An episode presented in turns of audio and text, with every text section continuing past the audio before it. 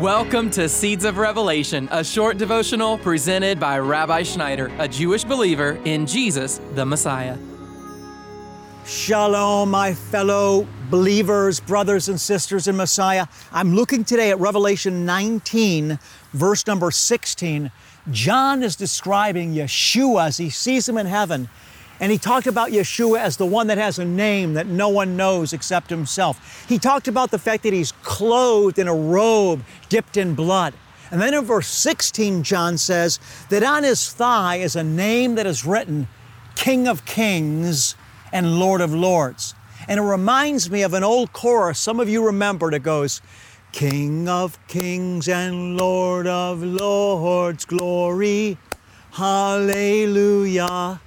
King of kings and Lord of lords, glory, hallelujah. Jesus, Prince of Peace, glory, hallelujah. Jesus, Prince of Peace, glory, hallelujah.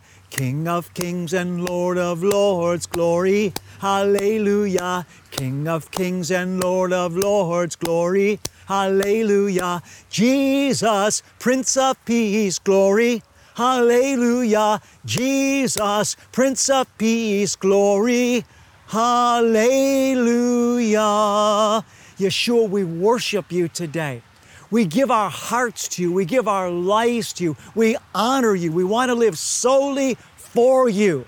And we ask you if there's anything within us that needs correction, we ask you to bring us into divine alignment, that all our ways and all our steps would be pleasing to you, and that our lives would be a fragrant aroma. We hope you were blessed by today's Seeds of Revelation.